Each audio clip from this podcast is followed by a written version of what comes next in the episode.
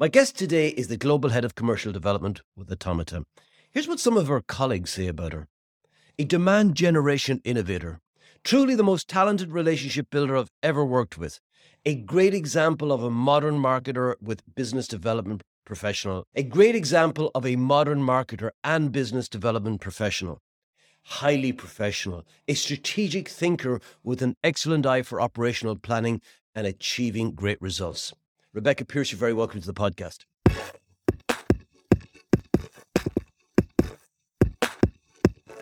Thank you very much, Paul. It's a, an absolute pleasure to be here and talking to you today. Pleasure's all mine, Rebecca. Tell me, Rebecca, eh, if you could take me back, tell me a little bit about where you grew up and what's a childhood you had.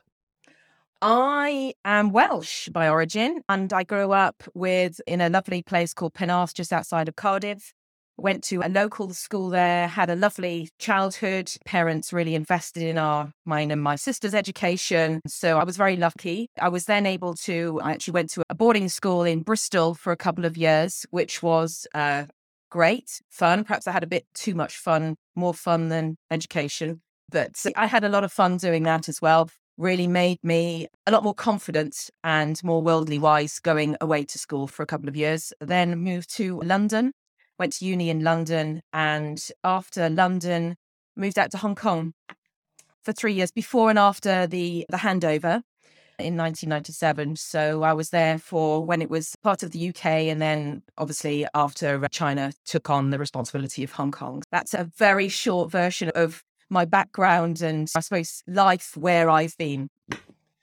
Interesting because, and I think Hong Kong might be the answer I was going to ask you when did you lose the? You, you have neither a Welsh nor a Bristol accent. uh, it's a kind of a southeastern accent, as, as I'm detecting it. And I'm yeah. wondering, was that Hong Kong? Typically, when people often when they live abroad, they tend to the edges of their natural accent tends to it becomes more international. I yes, I think you're very right. When people live abroad, it does become very natural international.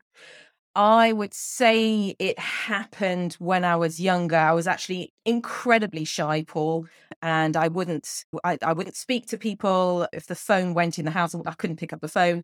So my my parents were very keen to ensure that I got a, I was a lot more confident. So I did a public speaking elocution, it's called. So I did a lot of public speaking when I was younger, which which was started me on the route to getting a bit more confidence. Although I was still a very shy person in my early teens, very shy. Is that what you meant when you said your parents invested in you in things yeah. like that? Very much. Yeah, absolutely. So uh, I think they were aware that I was incredibly shy. And yes, they did put a lot of investment into my education. Yeah. I think Hong Kong really, I've actually written a note about this that I was very shy. Moving out to Hong Kong, you had to just jump in their feet first. And that's what I did. And after three years, I came back and I was a very different person to the person that went out there. And uh, yeah, it really toughens you up. You, there's no opportunity to be on the sidelines and be a shrinking violet. You've really got to be uh, confident and go getting and be determined because you see everyone else doing it. And you have to be part of that that that ride as well. Otherwise, you'll fail. Yeah, I always had this impression with places like Hong Kong, Singapore, where you have a large expat environment community. Yeah, is that it's like this treadmill that's moving at a pace, mm. and if you're not, if your legs are not running when you hit it, yeah. you're going to fall over. Definitely, that's what, that's what imagine it's like. Definitely. Curious, what brought you to Hong Kong? It was. Oh, am I allowed to say this? My ex-husband. I was married at the time. my first I think that's allowed. My first husband, it's all right. Yeah, unless he's buried under the garden somewhere, it's, not, it's probably it's okay. We're actually on LinkedIn together, so I'm sure he'll watch this and giggle. But uh, yeah, he was working for a company. We went out together and out to Hong Kong together. So that's that's why we went out. And it, hey, put it this way, Paul, it was a great experience. It was very hard work, but we also played hard, did a lot of traveling as well. And yeah, it was great. But I know that it, I came back, and I think he did. We came back as very different people when we came back to the yeah. UK. But uh, interestingly enough, we chose not to live in those expat areas. We actually chose to live in more local areas, so Northern mm. Territories. Mm. We moved up there and we learnt Cantonese uh, really badly, mm. but you could get by in, in Cantonese with going Yeah. to the food shops and things like that. So that was great fun. That was culturally, that was so much fun. It really was. Really got to know the I can ima- culture. I can imagine. Yeah. Yeah. Yeah. Listening to you now in the what five minutes we've been speaking, I cannot imagine you ever being shy. I'd like to talk to you a little bit about that for the sake, because I think there's a lot of people out there who are shy, maybe socially, yeah, uncomfortable, maybe in networking or speaking Yeah. up at meetings, etc. Yeah. And you've been through that. How would you what would you how would you advise people who maybe feel yeah that their voice is lost and maybe want to speak up but are just uncomfortable doing My my advice is preparation. So you're going to a conference, you're going to a meeting, prep the kind of question, even s- silly questions. How's the weather? How where have you come from? Tell me about your office, your work, your job. Uh, You eh, have that preparation. Have it written down somewhere. And I use I've always used this thing. It's I refer to it, it's my own reference as it's a very black and white mind. You have to clear your mind of anxiety of stress of oh my gosh this could be a nightmare i'm not gonna i'm not gonna bring any leads back from a conference this is gonna be Mm. disastrous you have to clear your mind of everything so it's very inside your mind it's very black and white there's nothing there and as you start building that list of what you want to say at a conference or at a meeting. You have it on your cards but also you have it in your mind as well. And you ensure with that black and white mind that you you haven't got that anxiety coming through saying don't speak to them because they're too high up. Don't speak to them or don't ask them that question because they'll laugh at you you should know that already. You go in and you ask those questions and you you prepare yourself and there will be occasions at a conference or a meeting where perhaps there are things you don't quite understand but that i never feel that there's ever a stupid question i say to my teams over and over again ask me talk to me there's never a stupid question. If you don't understand what something is, if you're not happy about asking me in a meeting with everyone else, get on Slack. Let's have a quick Yeah, call. WhatsApp me and ask me that question. Yeah. When people say they're shy or they're introverted or they're uncomfortable, there's never one thing you said about going to a conference and maybe being uncomfortable speaking up because somebody is perceived to be more senior. And that could be something that that is a barrier. You mentioned earlier about not answering a phone. That could have a different there's a different reason maybe why you might be uncomfortable to that. Because I see people nowadays, particularly the Gen Zs, are hate answering the phone Yeah. even though they may be comfortable in many other social contexts, or somebody may feel uncomfortable speaking up at a meeting because they think they've got nothing valuable to say, rather than your point is have something valuable to ask, which is a completely different thing. Yeah. Uh, and yeah, I'm wondering how much the public speaking was part of your journey to confidence. Uh, I think a lot of it. I think a lot initial when I was public speaking as a youngster. I think I Mm. started public speaking from these lessons, these kind of elocution they called LAMDA, London Academy of blah blah whatever.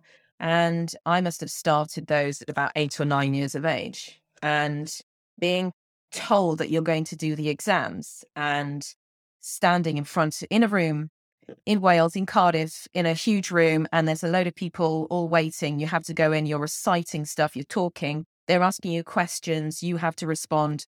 I remember the first time doing it, terrifying, absolutely terrifying. I was like, oh God, I don't know, I, I don't want to do this. But actually coming out and thinking, crikey, I did that. And the more and more you did it, the more confident you, you became. In my role now, I have to speak to my teams all the time. I I during lockdown with LinkedIn, I remember doing a LinkedIn Navigator talk on a webinar talk for global. Of course, I had no idea how many people were there, but it was huge. But I think it's Mm. when you've got a Paul, when you have a passion for something, when you enjoy something that much, then you speak with passion. I love LinkedIn.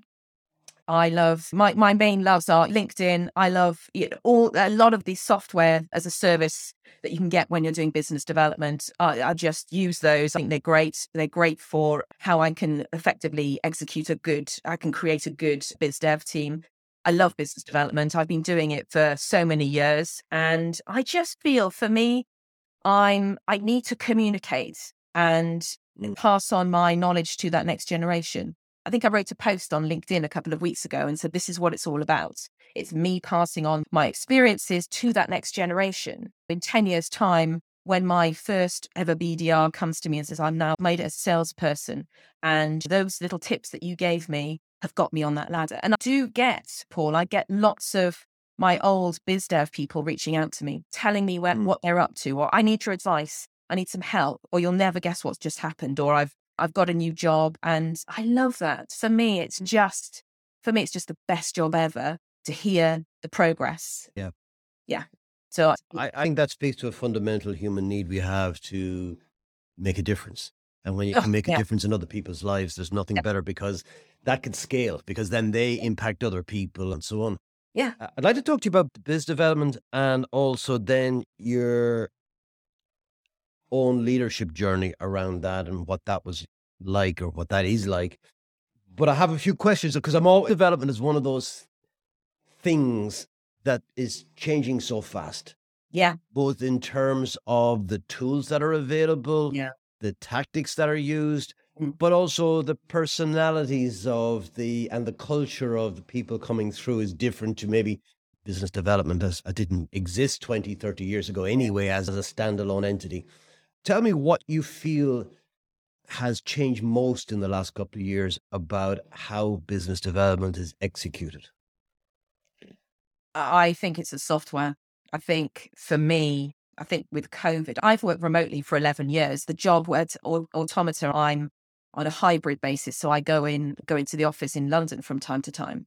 So I need to have, I need to be aware of what my team are doing.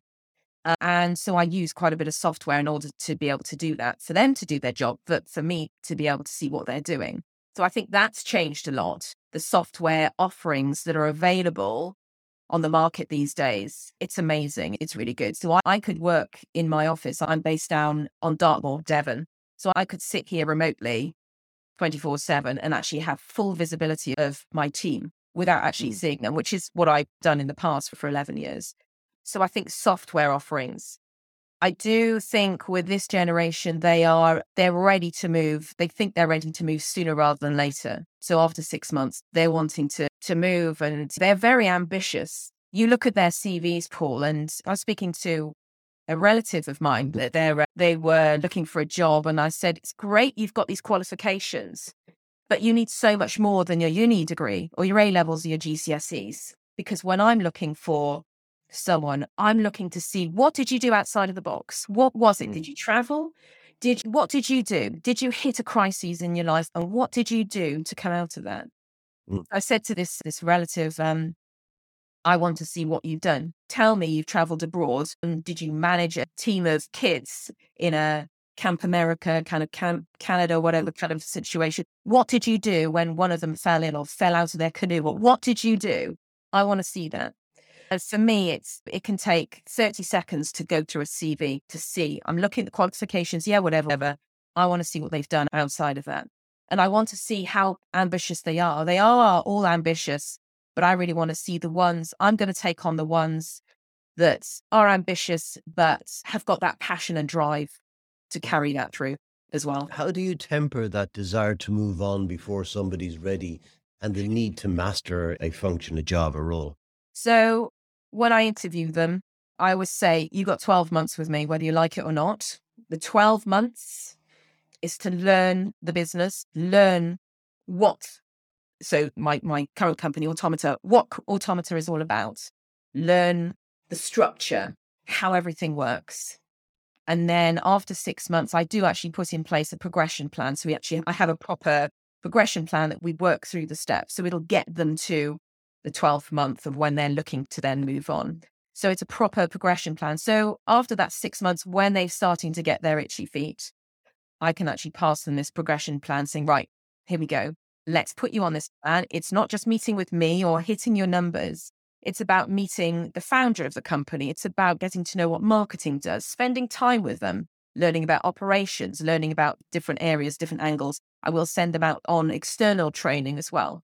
So there are lots of different factors. So they feel as though they are actually on that journey because they'll lose interest and then they'll start looking on the likes of LinkedIn for another job. And then uh, they'll be hopping from one to the other. They'll never be satisfied. So actually giving them a purpose, giving them a progression plan, I think is super important, especially after that six months, because they're so driven for I want I need a promotion after six months or whatever it is. Actually giving them a reason to stay with me for six months and a plan as well.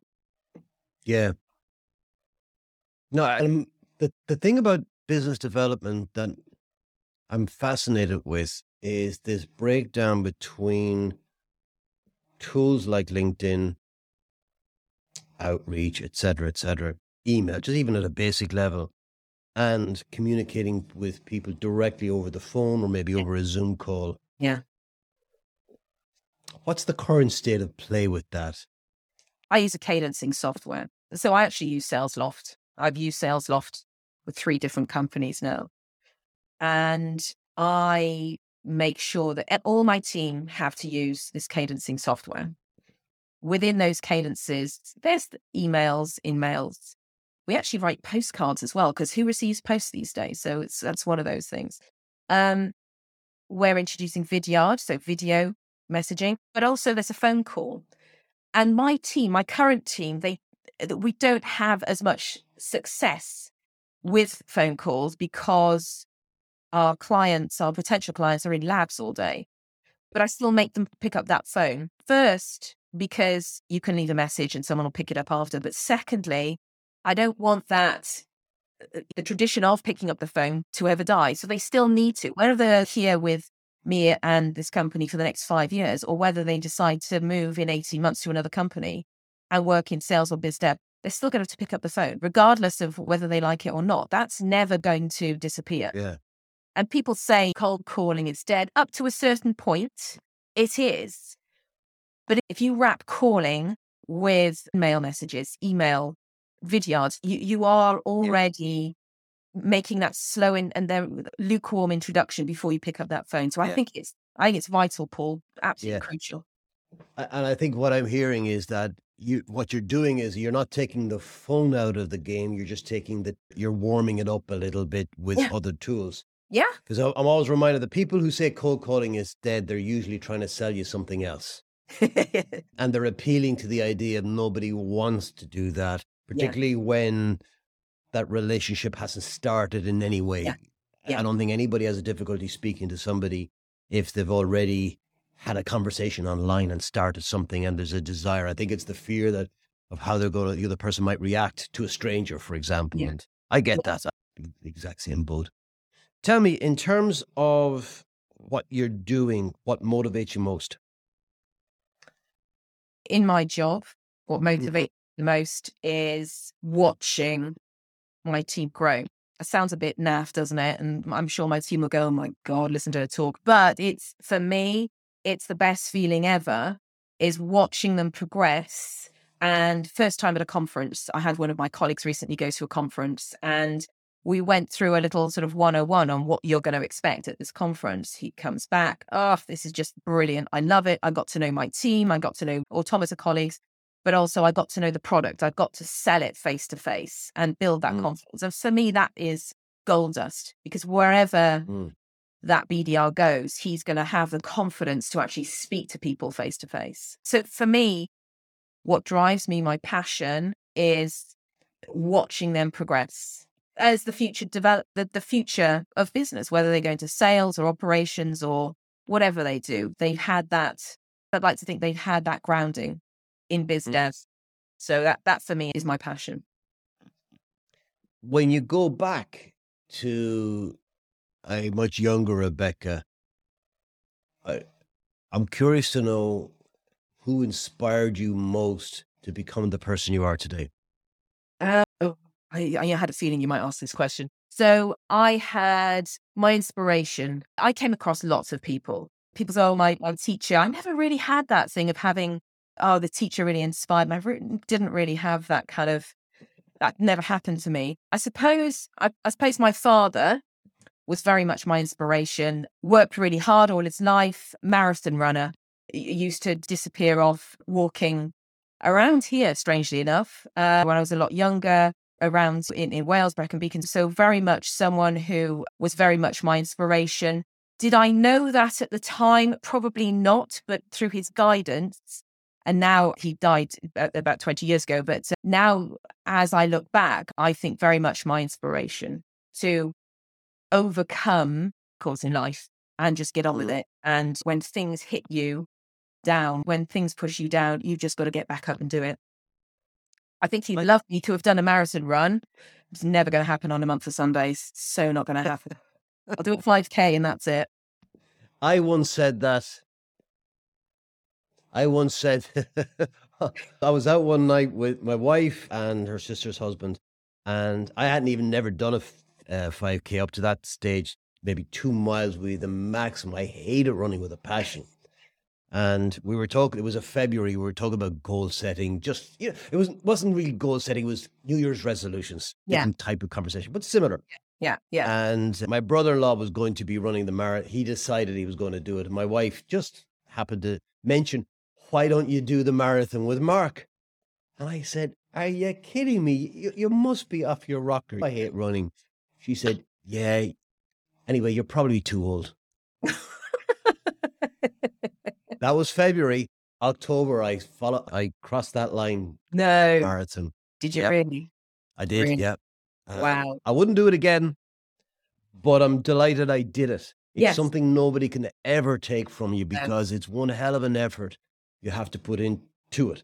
There yeah. are many moments you face that would I just turn left and take the short journey and go home or push on and do the long route and you're yeah. dragging one in front of another? Amazing. Yeah, there, there's no shortcut to it. Although I do think some people are built for it. I have a neighbor who just used to casually jog, may, maybe up to kind of 10 miles maximum, and just decided, I'll do the marathon this Sunday. And sure enough, did it and did it way better than I ever did it. Some people are, they have the anatomy for it. But uh, yeah, I don't. Just say. Yeah. but the thing is, no, I, everybody has to have their thing. And for some people, it might be public speaking mm. where they have this fear. And to conf- it's to confront the fear or push through discomfort. It's any either of those two, it's the same thing actually. A fear is a discomfort. Yeah. And to push through that and come out the other side, I don't think there's anything that is better at building self esteem, mm. self worth, confidence. Yeah. And that's why I was curious when you talked about the public speaking. I think it should be on every school curriculum. I think everybody should be encouraged at least to do it. Uh, but maybe it's jumping out of an airplane or doing a bungee jump. Yeah. Anything that makes you confront your inner yeah. fears. Yeah, I think push through. Yeah, I totally agree. I think for anyone that's listening to this, I think the most important thing is to confront your fears and as opposed to run away from them. Clear mind, of all those, all, that anxiety and just go, I'm going to do it. All the, the thoughts that I bring into my mind are all going to be positive. Questions I need to ask in a, a meeting or a, confer- a conference are all going to be positive. And yes. it's super, super important. I think for today's society, you've just got to get out there and sell yourself and, you know, be a better you. And you know what? It's, it's strange, Paul. For me, I've been, I've actually been managing people for 27 years. My God, makes me feel very old, but it is one of those things eh, when you're managing this generation, the younger generation, every day is is a school day, especially at the company that I work at the moment. Every day is a school day. And it's brilliant. It keeps everyone active. It's wonderful. You learn so much.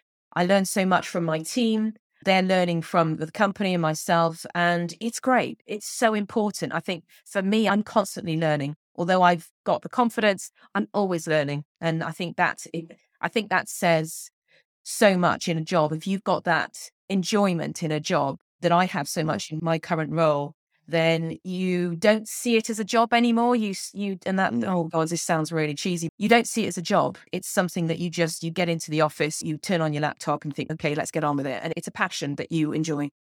I've noticed you say a few times, this is going to sound, it's like you're processing what you're going to say before you actually say it, mm. which is a, a, it's a real skill. It's a high form of self awareness. I'm curious to know if you were always like that. You had a sense of how you were perceived and what you were thinking, how that might be perceived and thought of? Yeah, I, I, I it's one of those things. I remember being in living in school in Bristol, and me as a kind of awkward teenager saying things or doing things, and then analyzing it for overthinking it for hours overnight the next day and trying to then rectify what you'd said, thinking, oh God, does this sound, oh, I don't know, and, and then spend painting over it. So it's something I've always done, always worried about what people think. Then after a while, you become, I suppose, as you get older, you have life skills, things happen to you, you learn from those, and you just get on with it and think, ah, whatever. If people don't like what I've just said or they question, then I'm happy to. I think you need to be very when you're making a bold statement or when you're you're deciding how to set up a brand new biz dev team like I've done with Automata, you have to know what you're going to do with your plan and you stick with it. There's a very famous woman, Anna Wintour. She heads up Condé Nast and Vogue magazine in America. Brilliant. Been doing it for many years. And I've been listening to one of her documentaries, and she talks a lot about the once you've made that decision, you stick by it. You you make a decision to set up a new team, whatever it is, and you stand by your beliefs. Mm. And I think that's super important. If you know what you're doing, you make that decision, then you stand by what you believe in. Mm. You mentioned your father as an inspiration. I'm interested to know in, in, in more of a sort of external world mentor type individual, somebody maybe you may never meet in your life somebody like that who's inspired you, whose values you connect with and want to, I guess, repurpose in some way in your own life? Oh, uh, so someone I will never meet, who I have so much respect for, is, is it has to be Anna, Anna Wintour. She's amazing. She's run Condé Nast, Stroke Vogue for so many years, lives in another country. I've done the same thing and not for as long as her. So has been so successful, has she talks a lot in this documentary about keeping yourself up to date and relevant. Mm. she's an older lady. I don't actually know how old she is, but she understands the younger generation. She knows all the new designers, all the new photographers. She knows all the music. So she, it's not as though she's sitting there in her glass office getting everyone else to sort out the magazine. She is very much involved in the meetings every week. She knows all the new and upcoming designers and the photographers. And she says in this documentary, keep yourself relevant. And that's what I aspire to do every day is learn about whether it's learning from my biz dev team, learning about things that they do. Uh, we've got a thing going at the moment about a Nintendo Switch, and I just don't get it. But anyway, I will get there and understand what the hell it is. So they laugh at me and they explain what it is and learning new software. It's making yourself relevant. I the last thing I want is to be outdated and then to someone come along and go, you should have used this software or did you know yeah. that you can do this? Keeping yourself relevant, educating mm. yourself every day. It's a really interesting one. I wouldn't mind exploring this one a little bit further because as I'm listening to you, I'm thinking there is a oh, I don't know what it is. There's a temptation. For example, I one of the first things I ever did was writing software as a job, but yeah. those skills are way outdated because it's just that business moves so fast. But I do have a desire to keep up date with technologies, but I do struggle because it's such a broad area and you have your own stuff to get on with as well. Yeah. And, but I also think, and I, I'm wondering, and I wanted to get your thoughts on it is it is there a personality thing as well that some people just want a comfortable life and constantly having to update your stuff and stay relevant is effort. It's tiring. It can be, right? And it's more than that. It's not tiring. It's frustrating because as you try to learn new stuff, you're reminded how much you or how much you don't know. And it's if you've ever tried to, let's say you're a swim and you're a breaststroker and you try to swim overarm it's really frustrating because you realize in this area I'm competent. I know how to swim. This way I feel like a fool. I feel like a beginner. And and I don't I want to move away from that. Yeah. And I'm wondering if there's if that's more of it in our own minds we just become intellectually lazy or maybe that's too harsh. Maybe just complacent versus your the Condé Nast uh, Anna you said was her name was it? Anna Wintour. Yeah. Anna Wintour is that she has this insatiable curiosity and an openness and a belief that that new is sometimes better, often, but it's always different. Mm. And Yeah. I just think is is it it's a mindset thing. I wonder. Yeah. I'm just curious to know what your own thoughts on that. As you be clearly you respect that aspect of Anna is the staying relevant. I- think for me, you've got to stay relevant. Otherwise, someone will come along and take your place, quite frankly. I think if you are old school, uh, I, I've seen it in the past. I've seen people that have stuck with their ways and they become irrelevant to a company. Mm, And Mm. I think for me, I see it as a great excitement. Mm. Um, uh, working at Automata, I've I'm very fortunate that I'm working there because they've been very open with allowing me just to get on and do my job in order to make the, the business, the Mm. company, or the department a, a success. So I've brought in a lot of new softwares that I've used before, but I've always, I'm still, I'm currently looking at new softwares to use. And Mm. for me, I love it. I'm having worked in a software as a service background in the past for years. I love looking at new software. What can it do? How can it change? Why would I want to use it? Why is it relevant? And I love, I do love sitting on a good demo. If it's something I'm quite interested in, I love hearing the pitch mm. From someone and asking them those perhaps difficult questions, not intentionally to trip them up, but I'm just curious. You've got to Yeah. keep yourself relevant. Yeah, for sure. I think there's something else. I think you're still too young to run into this one. Is I do think there's also a hurdle you have to overcome, which is the perception is as you age, you're automatically less relevant, as in you don't know. I've seen this. It's not, it doesn't come from a malicious place in people. It's just an assumption. I'll give you an example. Uh, I do a lot of video work in, in my business. Yeah. And it's photography is something I'm interested in. So I, I understand cameras, lighting, audio. I'm good with that. But I've run into many people over the years in my own business who will come up to me and say, Oh, Paul, I love your videos. Does Re- my son, does Rian do those for you? And it's an automatic assumption that does, somebody my age couldn't do it. yeah. And I, it's it, not a one off, happened to me many times. And so much so now when I hear bristle, I know I shouldn't, eh, uh, but there there is that I think you have to overcome. And therefore, if you're not staying up to date, not just up to date, I think you need to be ahead of the curve in order to overcompensate almost for that inbuilt bias that Yeah. there is that the older you get. And by the way, it's not an unfair bias. It's like a lot of biases there are stereotypes, I should say. Yeah. Uh, is that it's there for a reason because a lot of people just don't stay relevant and therefore it's it is hard. It is hard with things that change so much. So I find that really interesting, you making that comment, because in in Chinese culture, the older you are, the more respected and listened to you are. So it's I see what you, I totally get it. I totally understand it. My kind of whole thing with my BDR team at the moment and this Nintendo Switch, they just laugh at me. Overall, um, uh, from a cultural point of view, yeah, i i living in Hong Yeah. Kong, the older generation were Yeah. seen as the knowledgeable ones. But uh, I think it's specifically more to do with technology than anything else. I think if it's uh, if it's an aged wisdom, I don't think that's so much of an issue. But the yeah, and there are aspects of it that it's always going to. I think the sands shift underneath your feet because I was listening to an article the other day saying that even a thumbs up emoji now in a message shows that you're old. really. When did that happen? So, Nobody consulted me about that. I think they're great, that, but there's this. that's scary, isn't it? So we have we use Slack, and people create.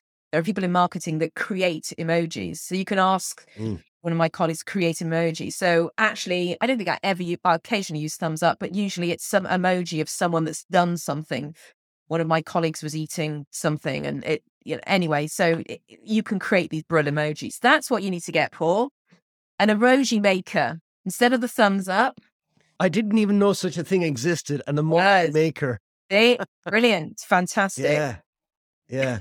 I got on BeReal the other day. Just again, my daughter's in Malta in college, and I decided to. But I'm honest, part of it is me trying to stay relevant with some Yeah. of the applications. I, I, even talking about that makes me sound like an old fart. That's tell me. I want to talk. You said you've been managing people for twenty years now at this stage. Twenty-seven. Twenty-seven. Wow. I know. I'm I'm interested in that journey in terms of what you've learned about people as, as you went from an individual contributor to managing people. And I, I guess you're still learning. So I'm always fascinated by people and what it takes to get the most out of them. So talk to me a little bit about that. I started managing people in Hong Kong. And I think any new manager wants to be seen as a friendly, approachable, nice. And I think sometimes when you first start managing, you almost want to be their friend. And then when you've got to ask them difficult things, you've passed gone past that that approach of you mm. can't ask them because you you go out for drinks with them or whatever it is. It, it's it was the first couple of people that I managed. I think I wanted to be oh she's so approachable, and then when it comes to a difficult thing of letting people go, it was very difficult. When you've got to deliver a difficult message, uh, that doesn't cut it. You can still be a nice person to people, join in and be friendly, but there is always that that difference between a colleague and you're the manager of that colleague you all you can never certain situations i wouldn't go out I, I wouldn't necessarily go out for drinks at christmas dues i will go out but then i'm not going to go to the clubs after that's not going to happen because yes. just not going to happen so you have to keep that that in the back of your head that you are the manager at the end of the day. You don't want them coming in on a Monday saying, You had a great time, time at the staff party on Saturday night. Let me tell you about what happened. You don't want that mm. happening. It's never happened to me. okay. What about how you transitioned? And here's where I'm coming from that a lot of people I speak to talk about letting go of the skills and activities they were involved in as an individual contributor, where they're now having to oh, achieve that through other people. Paul, you just cut out then. Oh, sorry. Let me repeat that. So, what I'm also interested in is the as you transition into a leadership role, the the letting go although probably maybe it's an it's a bad question because you started that 27 years ago is but i'm always fascinated by the here's what i'm fascinated with is the common elements of the transition story from individual contributor to leader. And one of those threads is the how difficult it is to let go of the things you do as an individual contributor. Maybe you're excellent a, at making outbound calls, as an example. Mm-hmm. And then you're now in a leadership role. Now you're managing other people who are doing that. Yeah. And the temptation then maybe to jump on the phone. Yeah. It's yeah. that. Yeah. How do you manage that? Trust. All down to trust. It has to be, Paul. You cannot run a team if you don't trust them. What's the point of employing a whole team of people if you are going to do the job for them. Don't worry, it's okay. I'll make the 50 calls that you were due to make today. I'll do it because I know I can get a I can get a better result. Uh, the other thing mm. is education. If you educate those people to pass on that knowledge to them, you know that you've taught them in a way that they will do the job the way you want them to do it. You know it's going to be successful mm. if they do it that way. If they follow the process that you've laid out to them, you know it's going to be a success. So it's trust and education. And it has to be every time I start a new job. Yeah. It's got to be. I'm wondering as well how much of it is our own need to let go of control versus yeah. our own belief that others can do it. Yeah. Sometimes, and I've come across this, you, when you employ people, you don't really know them until you start working with them. You see them on a piece of paper, you have a couple of meetings with them. So you will get to a point where you're you're setting up a team and someone isn't doing as well as the others and that happens that does happen in terms of uh, letting go some you have to you get educate them to a point and you have to let them get on with things i've done this in the three pr- previous companies you just got to let you've got to trust people you've just got to let them get on with it if they fall, if they screw up, then I'm there. And then what did you learn? I have a, an old boss that I've worked with for, for years for a couple of companies, a guy called Dom. And he always refers to win, learn, change. So if something doesn't go quite right, what did you win from that? What did you learn? And what can you do to change? And I love that. So I really stick by that kind of mantra of win, learn, change. So if something doesn't go right for any of my teams, let's step back, win, learn, change. Let's have a look and see. And I think for me, that's it's not a case of what did you do? You screwed up. Oh my God. It's let's sit back and have a look at this. So there's the positive. There's let's see what we can change and uh, what went wrong. So it's the good, bad, ugly. I love it. I love it. A couple of more questions before we finish up. Rebecca, more kind of a personal nature. What do you like to do to unwind and relax when you're away from work? I, if I didn't say this, my team would question me. I love Starbucks. Uh, they love the place. Do you collect the mugs? I collect. I don't tell them. I do collect the mugs, and uh, whenever I go to states for work, I always come back with some Starbucks paraphernalia. And I know actually in my office at work, we have a very open desk policy and the BDR desk, they're happy to, more than happy for everyone to sit there, my BDRs, but Costa Coffee's banned from my from my desk. They can have Starbucks, they can't have Costa. So I love Starbucks. I love going for a coffee. I love to I love going to the gym. So I do a 5k, but that's on a running machine. I'm still not going to do a marathon. So I I do enjoy that's I think that's so good mentally as well. Where I live on Dartmoor, I'm very fortunate to live where I live. I will disappear off wandering Although my husband does put a tracker on me because I do tend to disappear off in the wrong direction and end up somewhere. he comes to pick me up. And that, that you like me, so no sense of direction. No, he shows me a map. He's ex army, so he drives him up the oh. wall and show me a map. And uh, I just, that's fine. I'll just, I think I'm going that way. So that, those are my passions that's what I love to do. When I'm not working, that's that's what I love to do. I'm also my daughter, my youngest daughter loves to dance and weekends I'm usually running here, there and everywhere for dance competitions and things. If you were minister for education, what one subject would you make sure that was on the I don't know, GCSE A level curriculum and make that would be mandatory for everybody going through, through secondary school? Life skills got to be life skills, confidence and life skills. I just feel when people go through the, when they finish at their GCSEs, A levels, they do BTEC degrees, HND, whatever it is, the amount of people that don't have a life skill, even addressing an envelope where the stamp goes, where the address should go, just drives me up the wall. Life skills, public speaking, as we've said before, got to be done. Mm.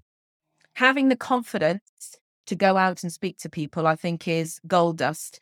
But life's even things down to how to interpret your first pay packet. I've mm. spoken to people, new BDRs, and they just, you told me I was going to get this, but I haven't got that much. What what's going on? So having to help them to understand their first ever pay packet, life skills. Yeah. It's not there. It should be. Int- no, I, I I don't understand why it isn't. There's so a common one that people will say finances, which is to your yeah. point as well. It's yeah. one of those life skills or communication skills, yeah. just dealing with the world out there. Yeah. Uh, it's funny. It's actually on that. it's a minor point, but punctuation yeah. is no. I'm not a. Maybe I am a. What do they call them? A grammar Nazi. I am a little, my my mother was like that. I have her to thank for it, but I notice now with Gen Z, and my because my daughter tells me about it, she'll say that punctuation is now considered by Gen Z as rude. That if you write a message to somebody, putting in full stops is considered. I, she says to me, if I didn't know you, Dad, that if you know when you send a message and you put in full stop and brackets and whatever else is in there, she said, think you you're upset with me for some reason.